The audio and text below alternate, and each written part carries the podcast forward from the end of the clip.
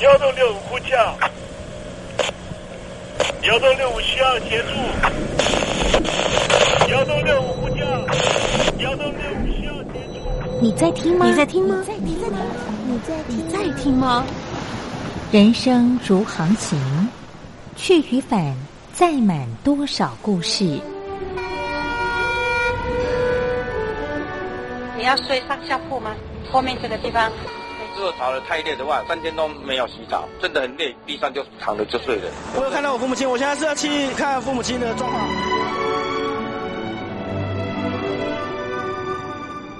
聆听故事湾，让每个故事找到属于自己的码头。我到了那儿以后，我们就往妈妈家去。我一到那边，就感觉我妈妈已经她能够活活下来都不容易。我知道，他没他没跟我讲，我也不敢问，好好苦。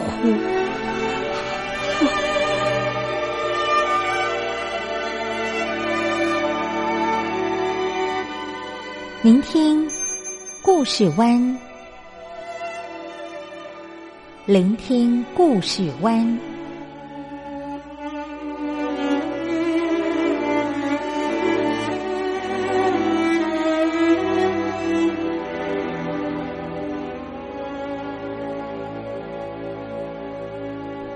故事总有一个停泊的港湾。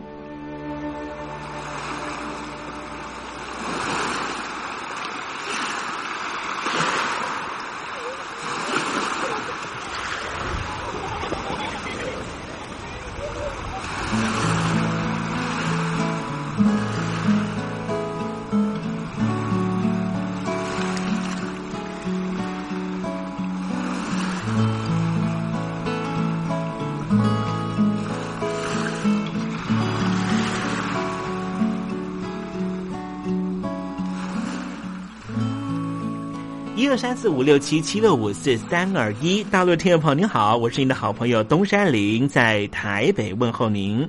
正在为您进行的栏目就是聆听故事湾，一二三四五六七七六五四三二一，全年无休，每天在空中为您服务。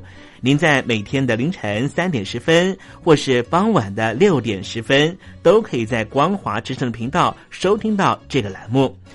聆听寰宇趋势，不用太多解释，因为聪明的你心中自有诠释。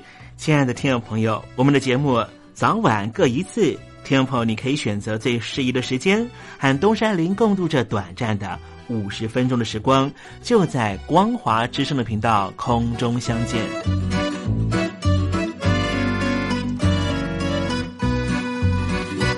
听众朋友，收听、聆听故事湾东山林的节目，到底能够听到什么样的内容呢？尤其啊，我们环宇全世界，焦点放到神州大陆啊，光是整个中国大陆呢，就有将近九千家不同的大大小小的电台了。我们的节目到底有什么不一样的地方呢？嗯，让东山林自吹自擂一下吧啊。宫中频道何其多，赵钱孙李挺能说。热点平地上直播，仔细听来差不多。直播室外领导多，你说他能怎么说？开场才说茶黑窝，碰上土狼不敢摸。主播低头翻翻稿，导播左右反复搓，想到孩子泪婆娑。好了好了，都别说，且听东山林怎么说。东山林不是红太狼，也不是那喜羊羊，亲亲海上一叶舟，才能自在自在说。客官呐、你拉把椅子随便坐，袒胸露背床上卧，怎么自在怎么做，就当这是自己家，自己家。睁大眼睛，show time！Hello，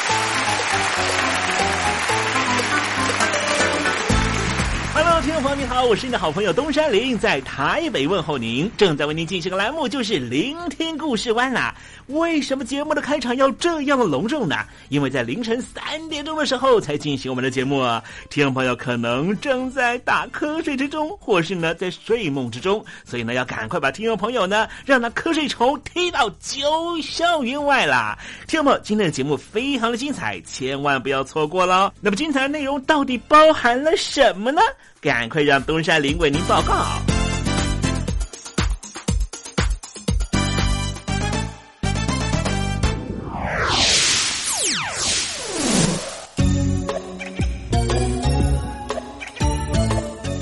星期一，星期一，猴子穿新衣。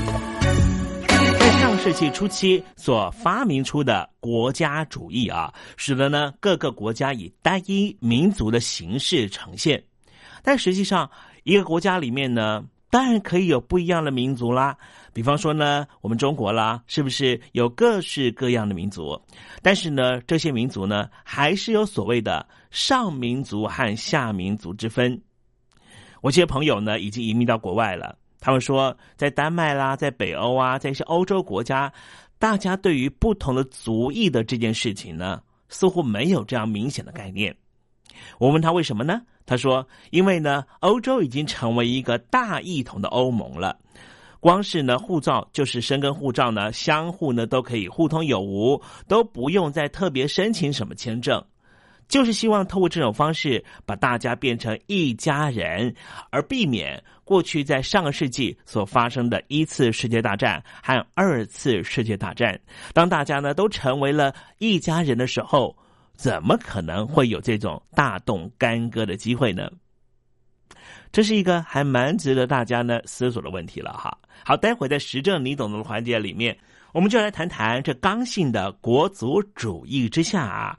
只有单一民族才是一个国家，那么其他的啊民族该怎么办呢？哈，我们来谈谈这方面的话题啊。那么今天节目的下半阶段还要为您进行另外一个环节，这个环节就是文学星空喽。我不过是你用来炫耀别人的小饰品，谁是你的小饰品？我是彤彤，不要当别人的小饰品，也不要做人家的大花瓶。希望你和彤彤一样勇敢做自己。我心里的话，也希望你倾听。邀请您收听东山林的节目。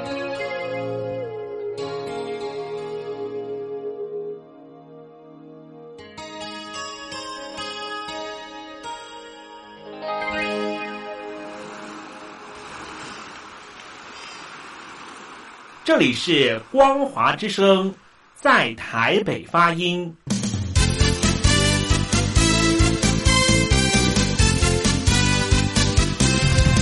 现在，请习近平同志讲话。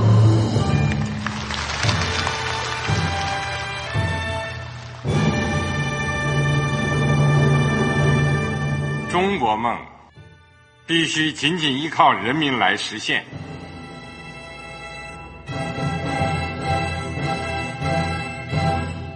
好国民得关心家事、国事、天下事。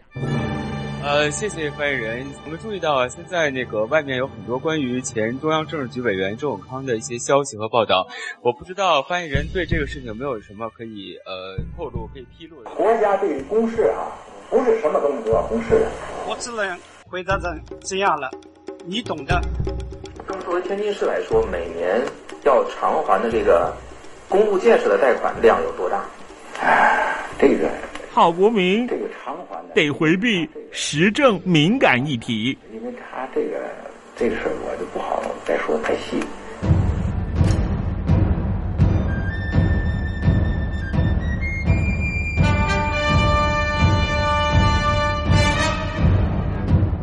我们要坚持人民当家作主，坚持人民主体地位。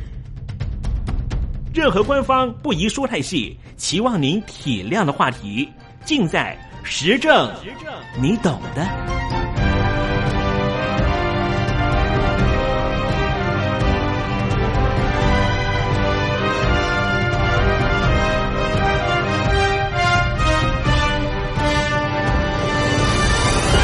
我只能回答这样了你懂的。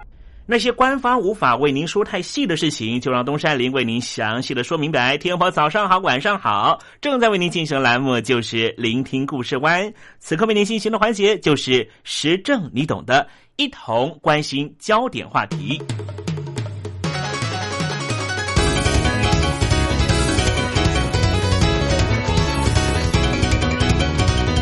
没有别的爱，这是一部电影。是赵薇在二零一六年导演拍摄的电影作品，由阿里影业投资拍摄。阿里影业是全球最大零售商阿里巴巴集团的控股公司。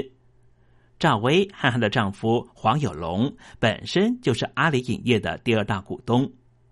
赵薇先前透过了微博贴出了包括台湾演员戴立忍和日本女演员水原希子在内的多名主角的定妆照的时候，却引发了网友批评。台湾演员戴立忍曾经多次参与台湾的社会运动，可能是台独分子。水原希子也曾经在 IG 上面刊出了侮辱中国人的照片，并且在上面点赞。照片内容是中国艺术家艾未未对着天安门竖起中指。舆论发酵之后，剧组更换了代理人，同时导演赵薇否认水原希子曾经参与电影拍摄。很明显的，围绕电影没有别的爱所发生的系列事件，都是政治事件，也很必然作为事件的结果。一元化的霸权统治获胜了，国族大义压倒一切。但是事件中各方人士的身份、权力关系、行为诉求、心态转变等围观的政治性却被隐蔽。这些看不清甚至看不见的东西，可以讨论的空间还蛮大的。这一起事件发生的时候，当时正因为南海争端，北京和华府的关系。非常的紧张，而这一群不享有言论和网络自由的中国网民，与操纵自媒体的资本集团的话语争夺，恰好在共青团策动这一次的群众运动中，化解了南海争端所蓄积的爱国戾气。这当然也是一次共青团充分向太子党表达忠心的行动。而参与合拍片的国外演职员的意识形态和本地文明的冲突达到了全新高度。当某些人将异能界的名利争夺置换为统一分裂祖国的时候，就可以享有百分之百的胜算。写了三千字道歉文的戴立忍和发布道歉视频的水原希子，人格上已经微缩成一个名副其实的。中国人，当国族政治成为了政治的唯一内涵的时候，我们似乎有必要寻觅一下被铁马战车斩断的残肢断背，试图拼合，以还原可能的真相，找回起码的公平。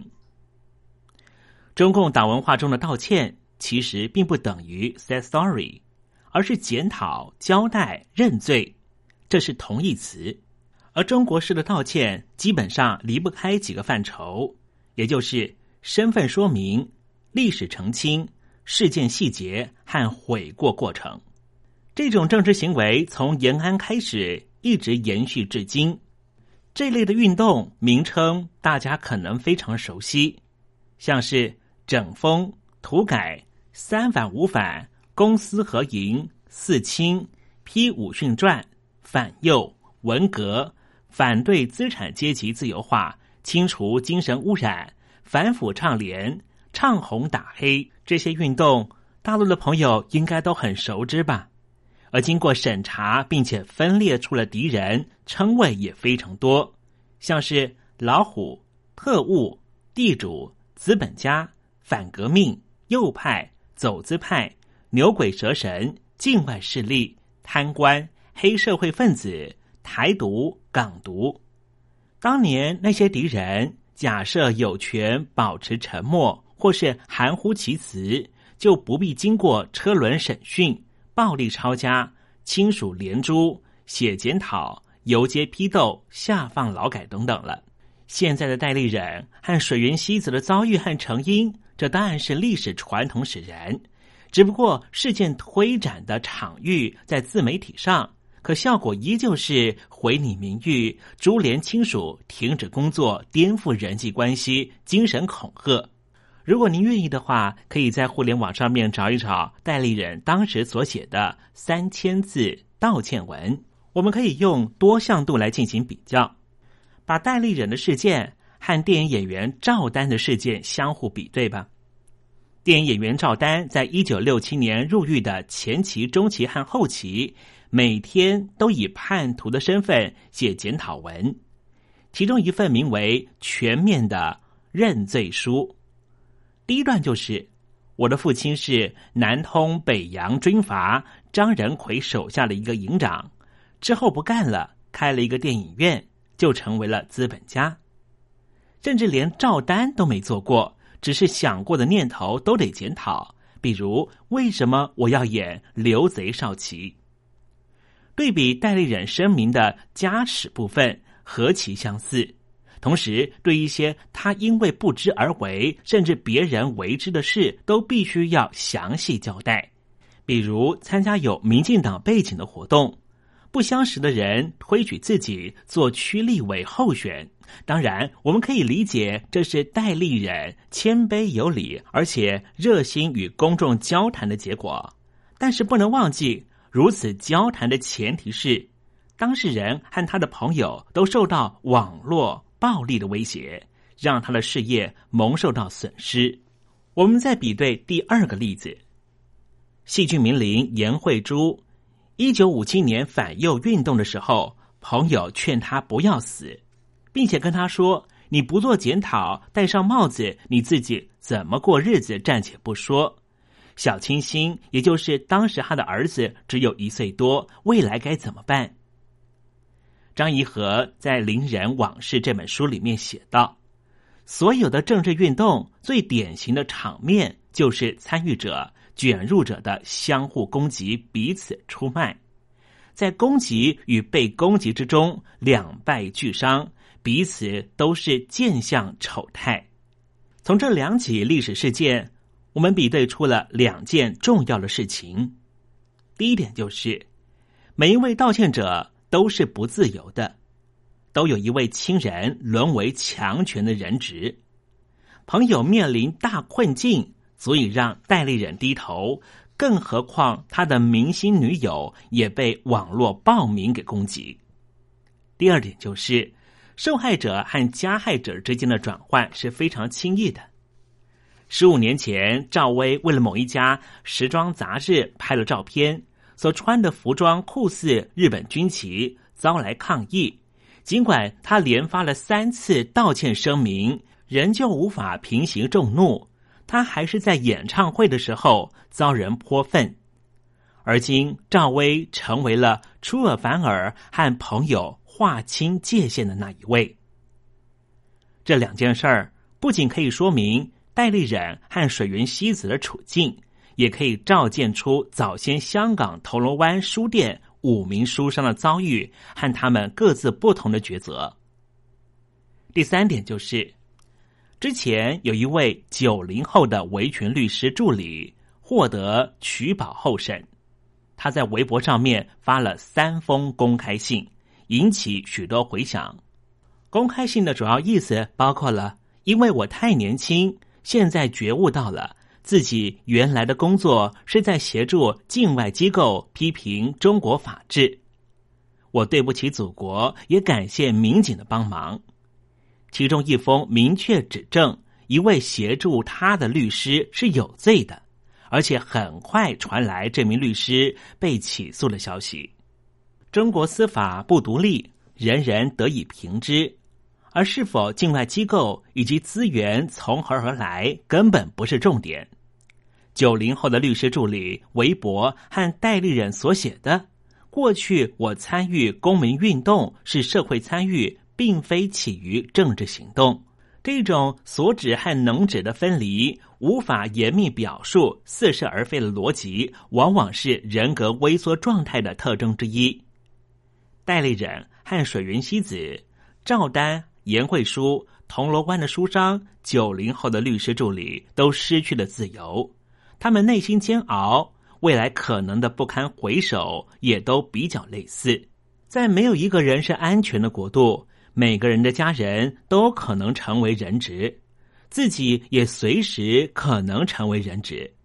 因此，这一起事件里的所有参与者，具体的某一名网民、艺人、艺人的朋友、家人。资本家、政治力量都随时可能轻易转换加害者和受害者的角色，成为别人棋子的同时，也可能掌握着别人的命运。这些看起来似乎是个人批评，但是实际上台面下却有非常深厚的官方色彩的批评声浪，这就是北京官方运用自媒体的一种技术。完全懂得如何控制社交媒体，如何用社交媒体来发动群众运动，进而达成官方所预设的目标。这算不算是威权任性的表现之一呢？起码从现象上来看，中国依旧提供一种政治奇观，也就是充分利用人性中的孤独和无助。不仅把当前世界第一的集权国家运作的生机盎然，并且再次向世界输出它的价值观，也就是所谓的中国模式和中国梦。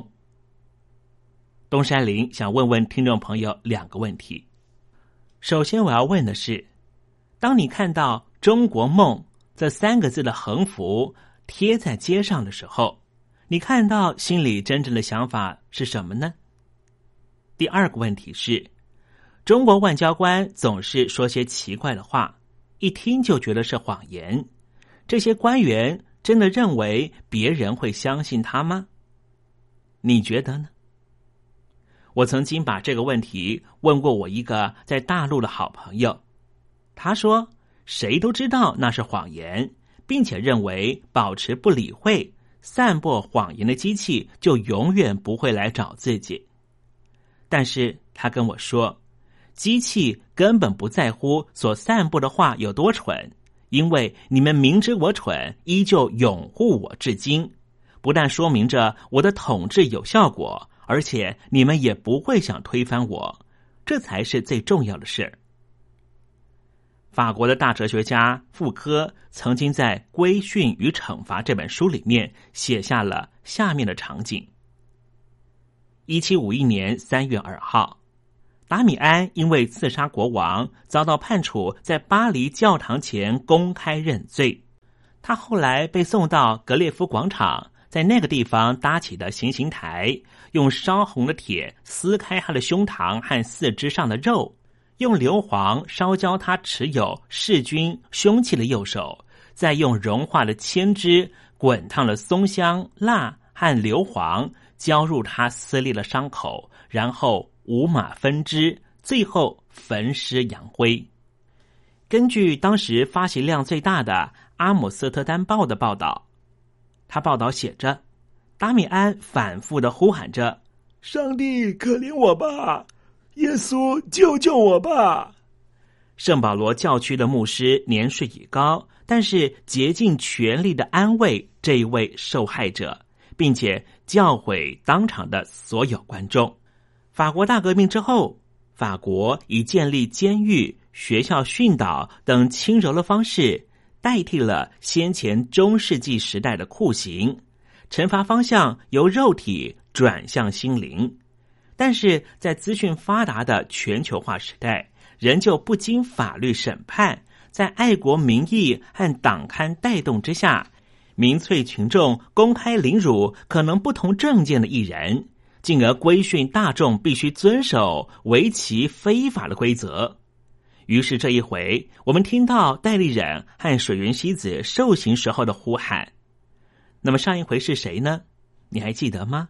那个人叫做周子瑜。那么下一回又是谁呢？中国网络上面有一个涉及超过三十位港台艺人的黑名单。按照他们的言行行为，分为高危险、低危险的艺人。以告诫他们未来可能的合作者。你们拍摄电影，也许最终会无法上映。这种规训的趋势只会越来越严格，越来越细致，越来越暴力。这一次可能是因为你不说某些话而被批斗，下一次可能是你不用标准普通话说某些话而遭到批斗，下一会儿可能又是你转发朋友的图片或是点个赞而遭到批斗，下下一次更可能是因为你曾经有过这样的朋友而遭受到批斗，即便是你们已经解除友情关系。听众朋友。你曾经在学校里被多数同学排挤过吗？你曾经被迫道歉过吗？如果你有过这样的经验，那么你愿不愿意用理解、同情和宽容道歉者的方式来看待这一切呢？在你自己的手机前面、电脑前面，没有人逼迫你对道歉者落井下石。你还是拥有你自己小小的私人空间，去捍卫你自己知道的道德良知，并且默默的为道歉者祈愿，就如同当年你被多数人排挤的时候，有人默默的给你一个温暖的眼神一样。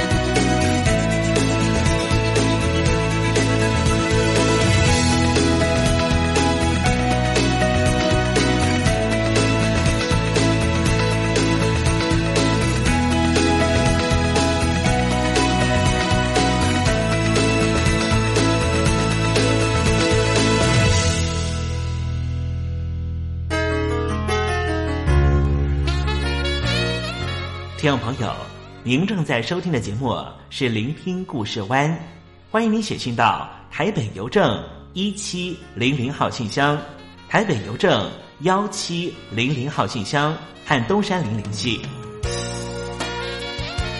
东山林就是东边的山里有只麒麟的东山林，东山林等候您的来信哦。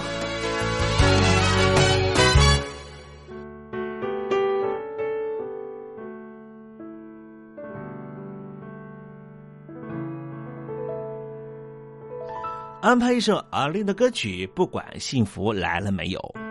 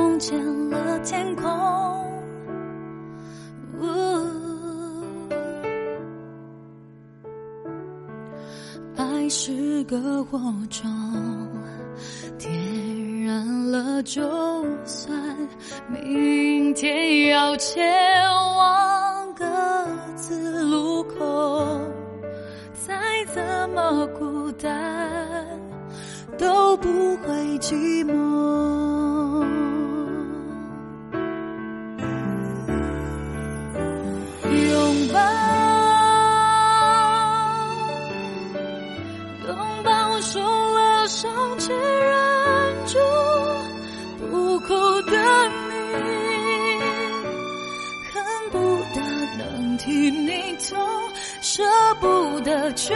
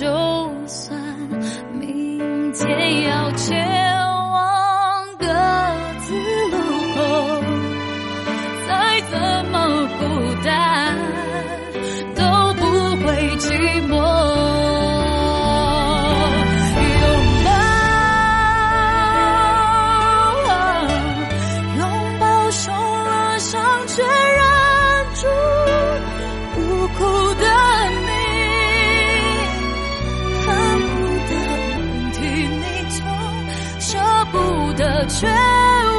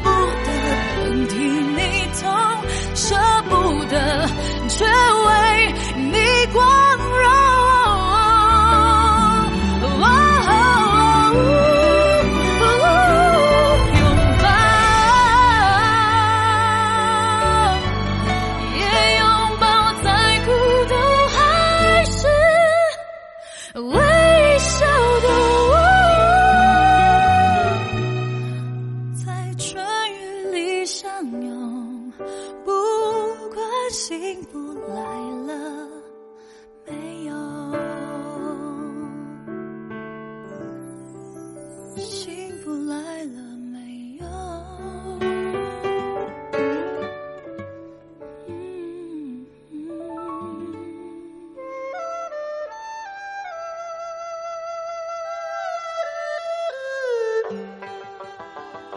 这是两岸中国人都喜欢的一首歌。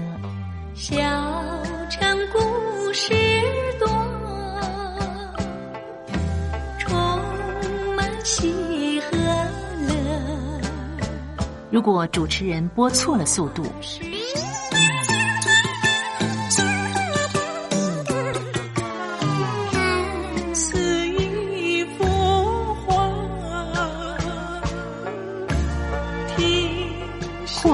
或慢的走调歌曲，都不是听众喜欢的。人生境界真善美，真意高阔。两岸和谐关系也得循序渐进，快慢相宜。小城故事真不错，亲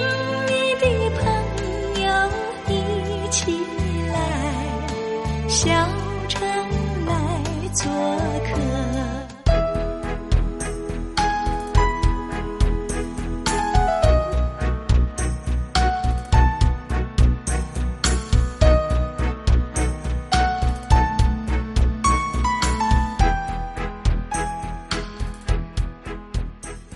生活中少不了知性的真，生活中少不了理性的善，生活中也少不了感性的美。光华之声，永远陪伴您，生活在真善美的世界。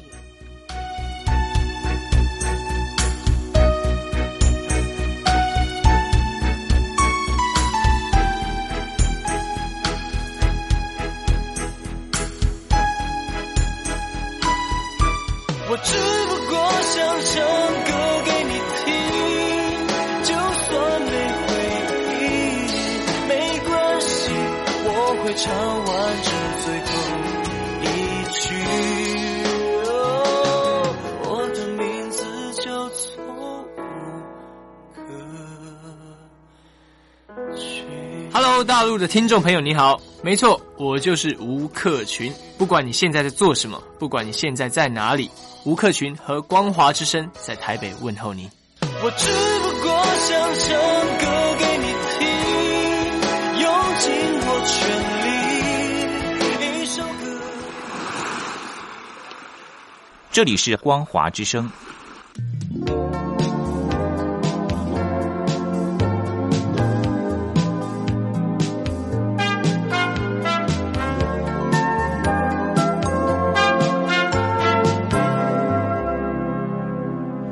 这里是光华之声，正在为您进行的栏目就是聆听故事湾，我是您的好朋友东山林，在台北问候您哦。接下来为您进行的环节就是玩学星空。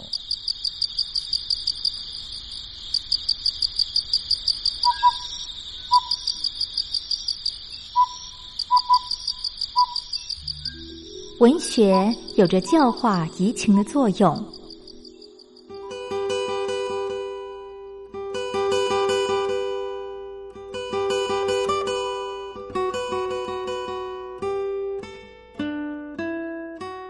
它开辟了你我的视野，转变我们的气质，陪伴我们度过生命中的每一段起伏跌宕。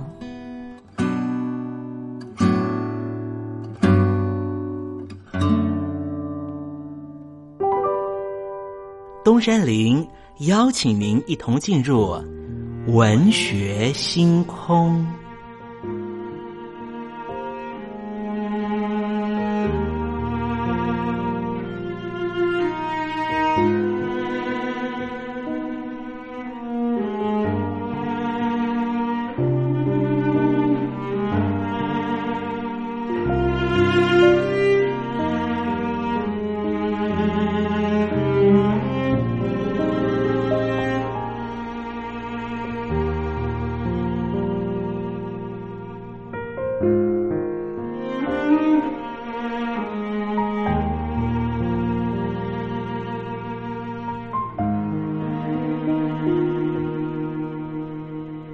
文学星空，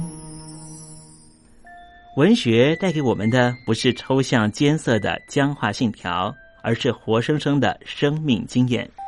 听众朋友您好，我是东山林，跟着我一起推开作家的人生画卷，试着找出属于我们自己的人生启示吧。今天为听众朋友介绍的文学巨著就是大仲马的《侠隐记》。大仲马是法国知名作家、将军之后，少年时期学业成绩不好，因为父亲早逝而担任诉讼办理员，之后转任誊写的工作。二十岁以后开始发展写作。一八二九年，他的剧本《亨利三世及其宫廷》进行公演，获得许多的赞赏。一八三零年代，他陆续完成《安东尼》。查理七世、奈瑟之塔这些著名的剧作。一八三九年到一八五一年年间，他和一名中学的青年老师合作，完成了将近八十部的通俗小说，大部分都是为了赚取生活费的随意作品。不过，在他这些腐烂的创作中，也有少数获得口碑的作品。一八四四年开始在报纸上连载的。《基督山恩仇记》就是其中一部小说。大仲马一生潦倒，一八四八年之后，两度参与议员选举都失败，为了躲债而流亡各地。一八五一年曾经逃亡到比利时，在晚年完成了《我的回忆》《王后的项链》这些作品。基本上，大仲马在戏剧上虽不见重要的建树，但是比起自己浪漫主义的通俗小说来说，实在是不会太逊色。《侠隐记》有另外一个名称，叫做《三剑客》，完成于一八四四年，是大仲马通俗小说创作中最为脍炙人口的一部。大仲马一生中，以一八四五年到一八五五年间为历史小说创作的高峰期，其中最重要的一系列就是描述达泰安一生的三部曲，也就是《三个火枪手》，还有一八四五年的二十年后，以及一八四八年后完成的《巴纳吉隆子爵》。后面两部作品承袭着三个火枪手的主要人物和之后的欧洲历史发展。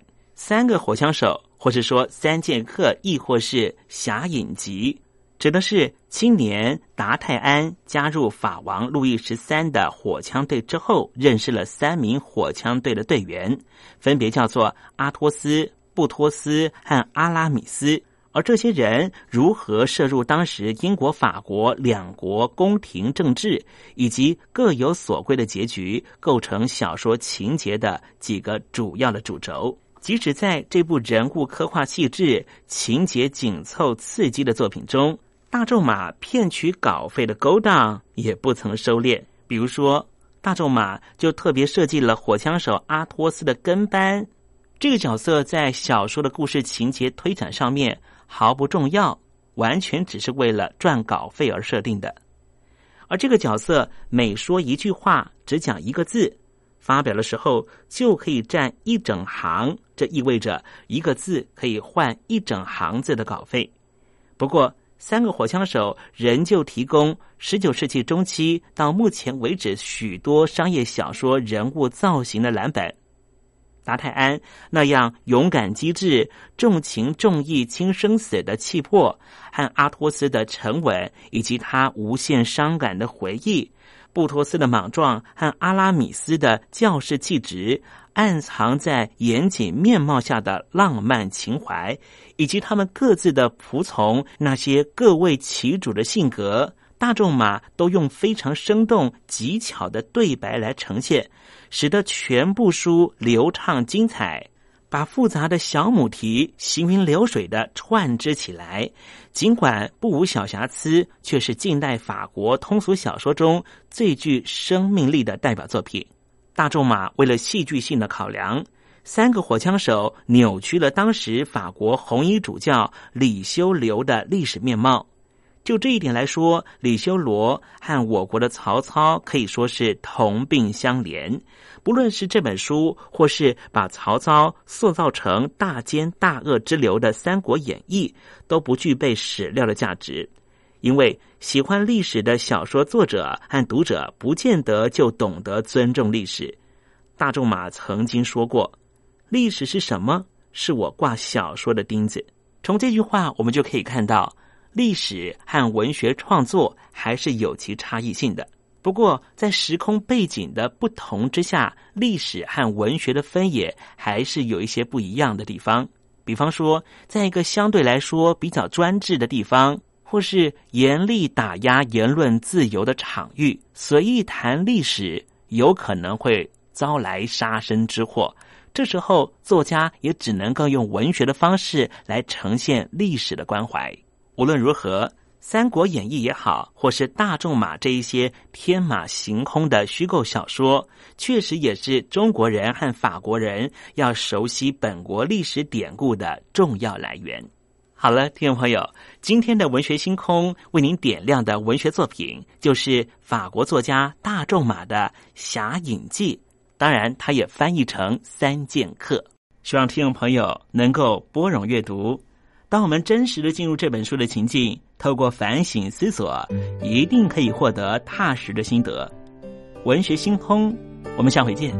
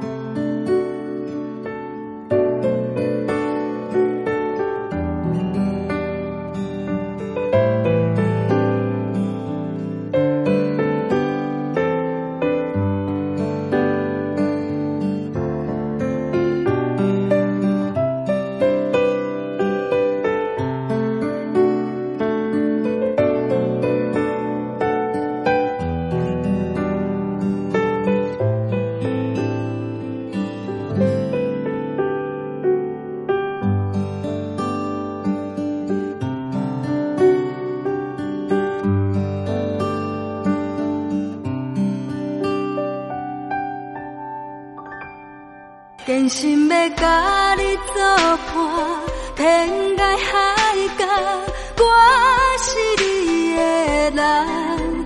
爱就是三更暝半，有你疼惜我，窗外风雨我拢会惊。福建的朋友你好，我是甲你做伙吴一玲。人海茫茫，不管你在什么所在，一玲提醒你，拢爱炸着 radio，因为光华之声永远带你啪啪走哦。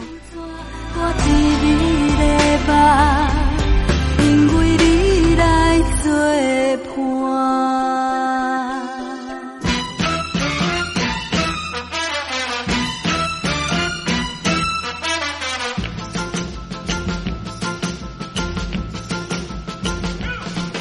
觉得生活无聊吗？觉得日子无趣吗？给您专业的两岸政治国际新闻，给您精彩的生活娱乐医疗休闲，您要的生活即时信息都在光华之声。贴近光华之声，丰富您美丽幸福的人生。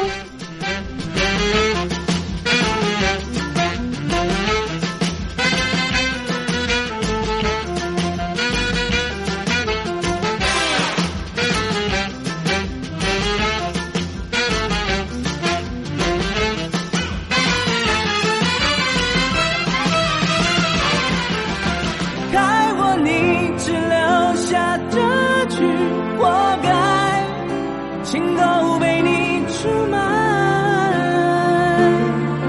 我的伤害值得万众期待。海峡两岸的朋友你好，我是刘允乐。不论你在哪里，不论你正在做什么，都要允许自己快乐哦。我的伤害值得万众期待。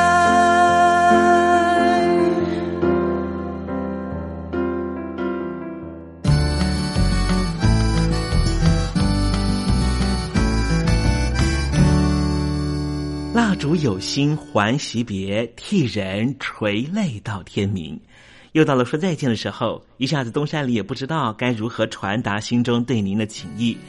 又看着导播的手势，也看着倒数的时针，突然之间，东山里想到了唐朝诗人杜牧的这一首残断的诗句，只能够借物传达东山林对你的情意了。蜡烛有心还惜别，替我垂泪到天明吧。听众朋友，明天我们同一时间继续在空中见面。东山林诚心的祝愿您一切安好，喜乐。